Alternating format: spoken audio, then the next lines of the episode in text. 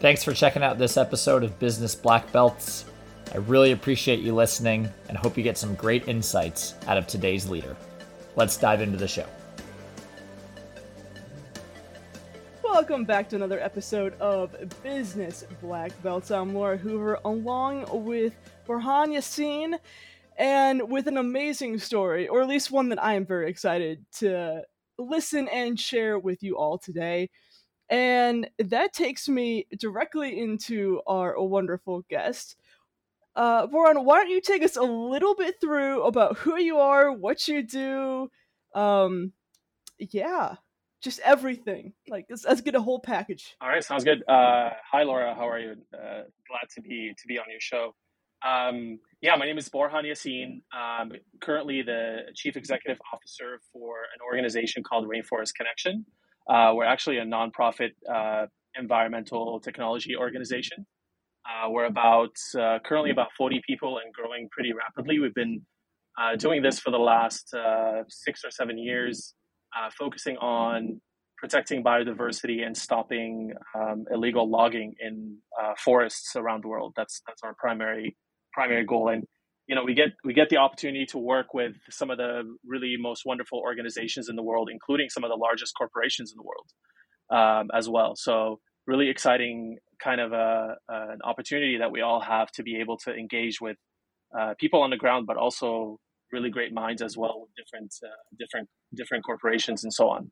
Um, a little bit about myself. I uh, was born and raised in Lebanon, uh, in the Middle East. Um, I I went to high school.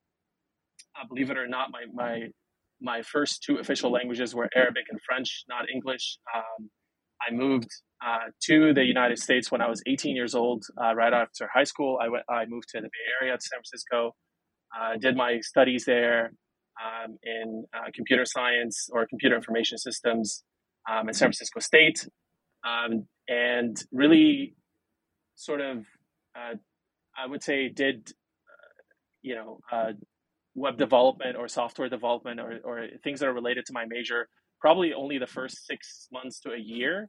And I quickly gravitated towards leadership and uh, really had a, had, a, had a thing for it. I was working throughout college. I was working full time. So it took me a little bit of time to finish college. Um, you know, went, uh, I did that in six years instead of you know your normal four years to be able to finish it. But I was working full time, kind of moving up the ladder. Um, worked for a lot of companies in the Bay Area. Uh, lots of great startups, lots of great sort of mid-sized companies. I really gravitated towards the smaller, uh, mid-sized organizations. You know, somewhere in the range of a couple hundred to seven, eight hundred people. Uh, I, I, felt like that that was an area where I could uh, really my contributions could could show across the board, and I really like that. I really like to put my hands into a lot of different areas. Um, and in around 2014, I moved to Dubai, and I uh, co-founded a company in Dubai uh, with a friend of mine that worked. We worked together at a, at a, at a previous company in the Bay Area, and we grew it quite a bit. We got to almost uh, 800 people. It was an e-commerce, uh, fashion e-commerce company.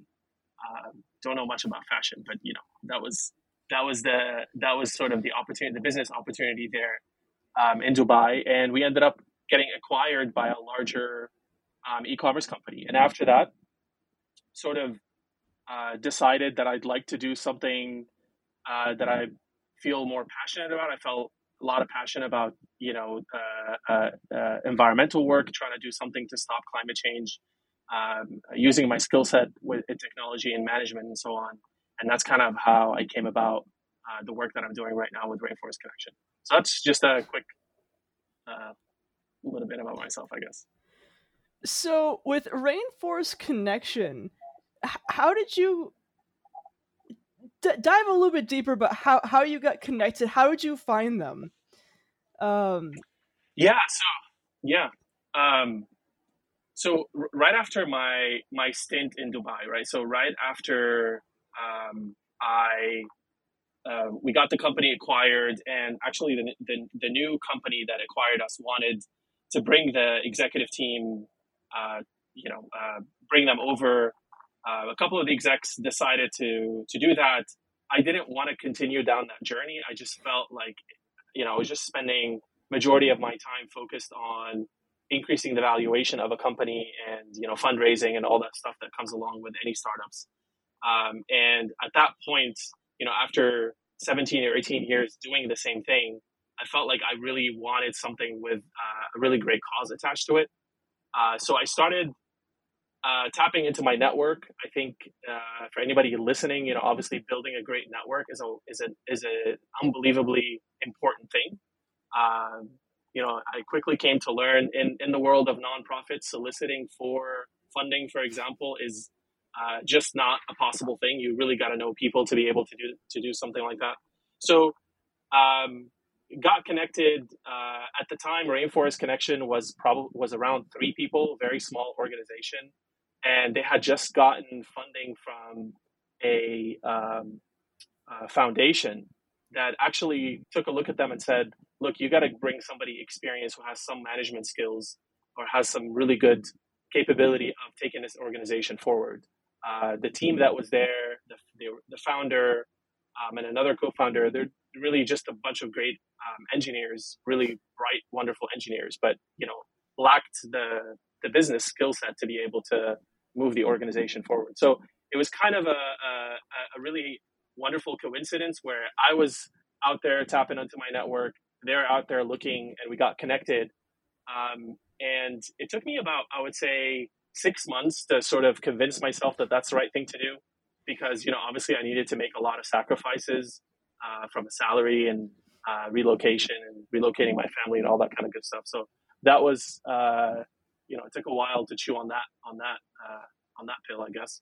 Uh, but then you know um, after that i made the decision and uh, it was honestly the greatest thing i've done um, um, in my career. So i'm really happy about that. So as you were there pretty much from the beginning to growing the, the, this wonderful place that you are now what were some of the challenges because as like from my my point of view we are still in, in that very beginning growing stages so, and i know a lot yeah. of our listeners are also in various stages of growth so how did you how did you move the company along and, and grow it, especially for a nonprofit, to the size that you are now and the impact that you actually are making?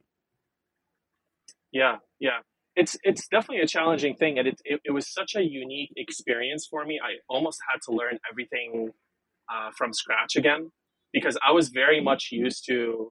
So Marka VIP, the company that I uh, that that we we we started in Dubai, um, you know, we were uh, very much we're a for-profit organization very much focused on revenue very much focused on growth right so we optimized almost everything based on that right we optimized our the way we acquired our customers to the way we sold uh, products et cetera et cetera.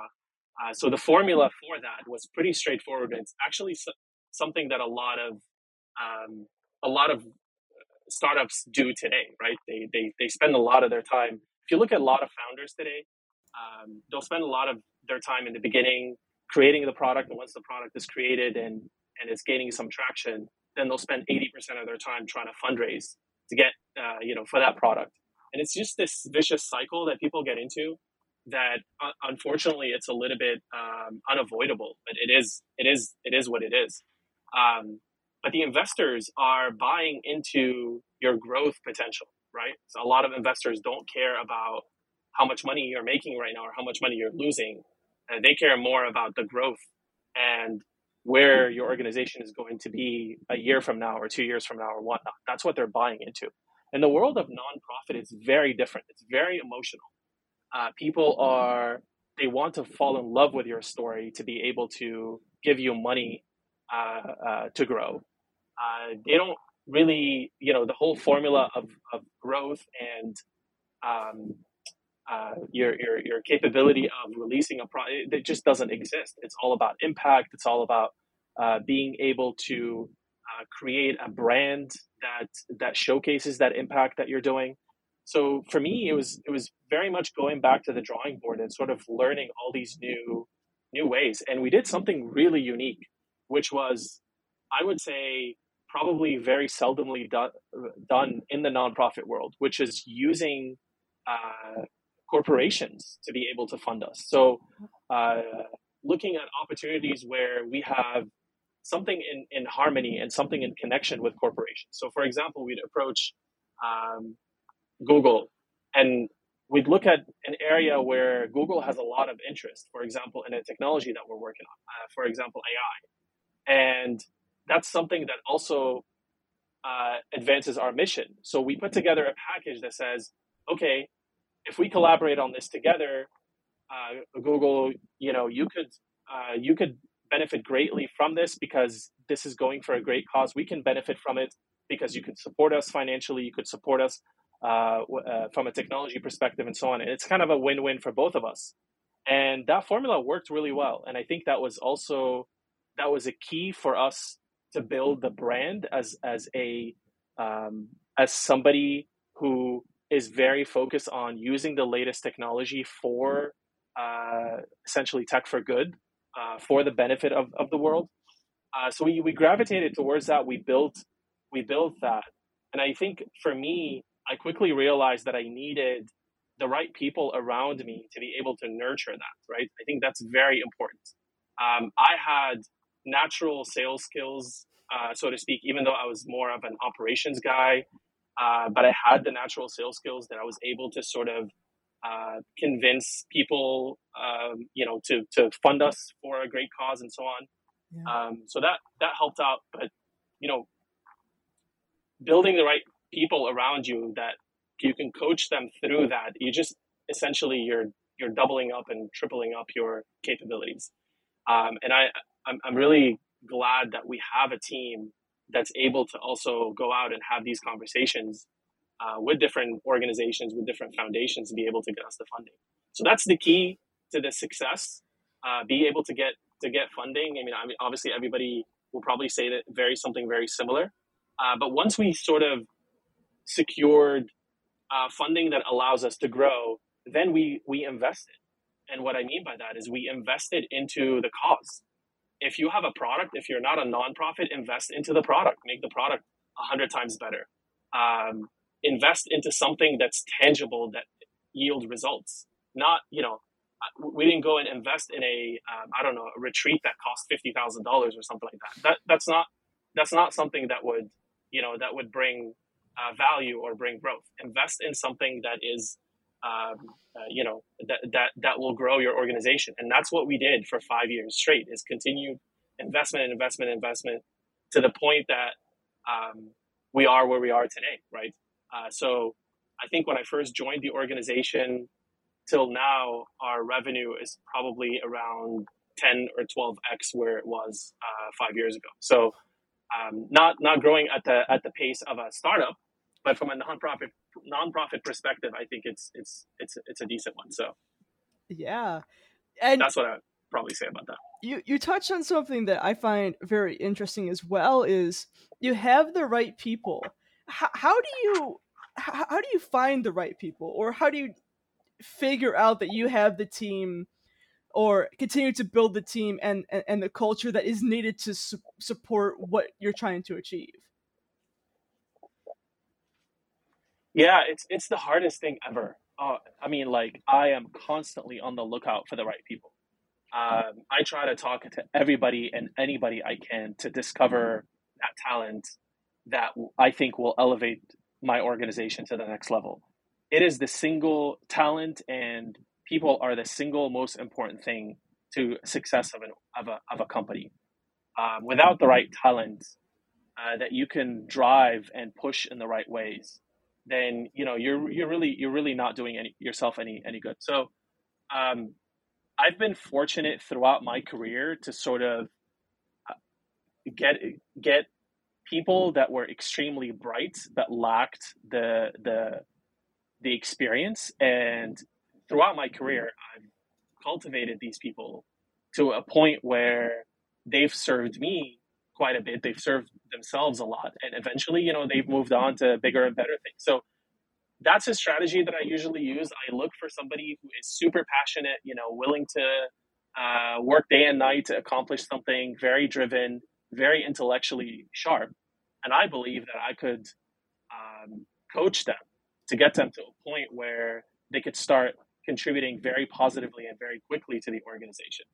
Um, and that's usually what I capitalize on. And the reason why I do that is because I don't have the money to be able to pay top dollar for somebody, right? So, you know, I can't pay big salaries and things like that. So that's not something that I, I have the luxury to do, nor it's something that I would allow myself to do just purely based on mathematics and, and, you know, what the organization is bringing and spending and so on. So for me, my strategy is that that's what I do.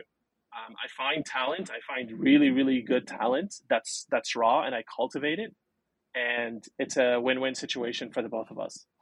And as you have grown, and you've grown quite in the internet age, or at least everyone being online now, and for, for forcibly or willingly, how do you manage yeah. being online now?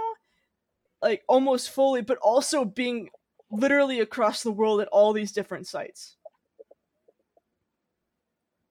Yeah, I mean, our organization right now is fully remote. So, I mean, I have a physical office in Katy, in Texas here, but it's uh, it's really more like a storage where we assemble our product and send them out. So it's not really a, a, a working office. So everybody is remote. Um, you know, it, it has its ups and downs. Like the the idea of of so I would say being disconnected nowadays um, is is great for an employer. Um, it's probably not the best for the employee's mental health, right? Yeah. Um, it probably is something where you know um, nowadays when you're you know your glue your, your your phone is a essentially an extension of yourself nowadays, right? Yeah. The phone is literally part of you. It's like a, a, another limb you can't help but to get that notification of an email. You can't help but to but to to take a look at this Slack message that comes in and all that. So um, that's tough. I think. I mean, it you know, like I said, it's good for for an employer to have that super connected, but it's also tough for an employee, and it can probably bring exhaustion. So I try to limit that as much as I can, and try to do things that are that are um, that make the employees feel like they're part of part of the organization. They really feel like a family. I try to do that as a lot. I also try to um, be very open with them.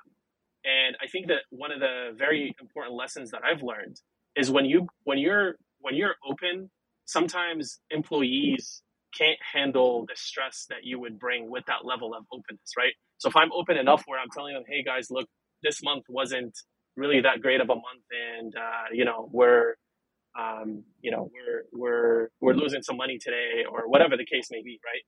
Um, sometimes people can't handle that well. Sometimes people would be really stressed out by that. But I think what I discovered is, you know, being honest is very important, but also showcasing to them that the leader of the organization has a solution. Like, yes, we are in this, but I feel confident that we can get over this because I will do the following, so and so and so. So I felt like a way to combat that is be able to, to portray that confidence and act on that confidence uh, that kind of puts them at ease. So I think that, you know, maybe I went on a tangent here, but the point is, um, I would, you know, what I'm trying to say is that it has, it has its ups and downs. Um, it's a great thing in this digital age that we're super connected and we can talk to anybody and anyone. But it also, I think, I think for people who have a, a group of remote employees, you know, to, to pay attention to some of these things that could be affecting employees negatively.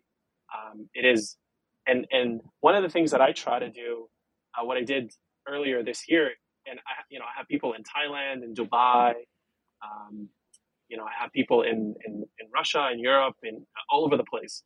Uh, I try to go visit everyone. So I really like I went to Thailand and you know, we went there and did a tree climbing expedition and spent some time together. And, you know, the, the interesting thing about that is that the moment I got there, we had, we have 11 people in Thailand. Most of our development team is in Thailand. The moment I got there, uh, we were sitting all in a room and everybody was on their laptop, super focused on the work. It almost felt like they're trying to show me how well they work. I'm like, I'm here not to see that. I'm not here to look at you working. I'm here to connect with you. So yeah. I'm like, nobody works. Let's sit down and let's try to talk and learn about each other and those kind of things and and and and uh, start to know each other more. And that's when everybody opened up. So I would say it's a tough one, but there is, I think, you know, the, the right leader will do the right things to to to mitigate that, mitigate some of these some of these drawbacks. So we are talking a little bit as well about some of these challenges that you faced, um, and some of the solutions that you came up with. Was is there anything that comes to mind as something that you're extremely proud of? Because I feel like a lot of the solutions that you come up with are very creatively logical. Um, mm-hmm. and it seems that there's just a there's an open world to be creative in problem solving um, in almost every hurdle yeah. that that could come your way at least. Yeah i mean i i spend a lot of time anticipating things. I fantasize about anticipating things. That's very important to me. Um, sometimes maybe to a detriment but it's important to me to sort of almost predict what a move would do. Um, so that that that comes across a lot with moves that I make uh, in in certain areas when I'm changing strategy or I am trying to capitalize on an opportunity or whatnot. Being able to anticipate the moves that would that could potentially happen, so you can mitigate your risk to a certain extent. I think that's very important, and I think that that is part of a part of success. Like you come up with these all, all these ideas are logical. Like, you know, we're living in a logical world. Like these things you, you have to do something that that makes sense. Otherwise it's not gonna work. Uh, but but adding a layer of anticipation, sort of sitting and thinking about, okay, if I make this move, there could be a couple of repercussions, there could be a couple of issues here, but this is what it's going to do. Is it worth it? Is it not? You know, being able to spend give it the right amount of time to truly calculate it almost like a chess move um, i think that's very important um, i think it's really important for uh, make uh, making the right decisions right so you know and sometimes you have to be you have to be quick on your feet and make a decision very quickly so you don't have enough time to do it but as whenever you have the time uh, try to anticipate the repercussions or the results of the move that you're making. I think it's very important. Prepare for the worst, hope for the best. In a nutshell. Definitely, definitely. Uh, definitely. so starting to wrap things up here, where where are your goals going? Like, you're you're CEO now. You've had a few months in this position. Where are things going for the remainder of this year? Directly, indirectly in the future? Yeah. I mean, so yeah, so to me, like, you know, one would say a CEO is like the, the top position, right, in an organization, uh, which is which is the case. But to me, I think what I would like to do is I would like to find a way that I can make my job irrelevant. That's that's my plan. I'd like to find find a way to no longer be needed in the organization not because not because I don't want to do this job anymore, because I have a hundred other things that I could do that would grow this organization even further. If I can relieve my duties, uh, my day to day duties as a CEO, and I can entrust it in the collective team or in somebody that I grow in the team that I trust, I know for a fact that I can go do you know 50 100 other things that are even more important than a ceo duties to grow this organization further so for me it's a constant challenge of making myself irrelevant um, i've done that throughout my career. And if you're if you feel that you're if you feel threatened by that then there then then then you are hindering your success. You should always always always try to figure out ways how you can make yourself irrelevant so you can elevate yourself to the next step. So what I'll be spending my time on for the next year to year and a half, which is something I was already in the works, is how to make myself irrelevant so I can focus on the bigger and better things. That is the most eloquent way to say that. Just, just that is, that is the the single best thing that I, that I, I have heard in a long while. In in regards to that, to make yourself irrelevant so you can further both yourself and the company. Yeah. That truly sure. awesome. Well, I want to thank you very much for coming on, Um, I would love to continue to follow your journey and and you guys and, and see where where y'all go. Is there any way, LinkedIn, website, email that is best to get in contact with you unless someone else wants to come out, partner with you, ask more questions, get involved some way? Yeah, I mean, um, you can reach out to me directly on LinkedIn. Uh, so, uh, you know, be happy to share the LinkedIn uh, URL or go to our website, uh, rfcx.org, or search just Rainforest Connection on, on Google, and we'll come up. Uh, learn a little bit about us. If you'd like to talk to me directly, uh, reach out on LinkedIn. Be happy to talk to you. So. Awesome. Well, thank you so much. Good luck on making yourself awesome. irrelevant. um, Thanks so much, Laura. And I hope to Appreciate have you guys on, hopefully again sometime, and uh, kind of yeah, and recap where you guys are. Awesome. Well, thank you to. so much. Thank you. Take care. Thanks again for listening to today's episode of Business Black Belts. Should you want to see more content on both the show, marketing, and business in general, feel free to check out my LinkedIn. Thanks.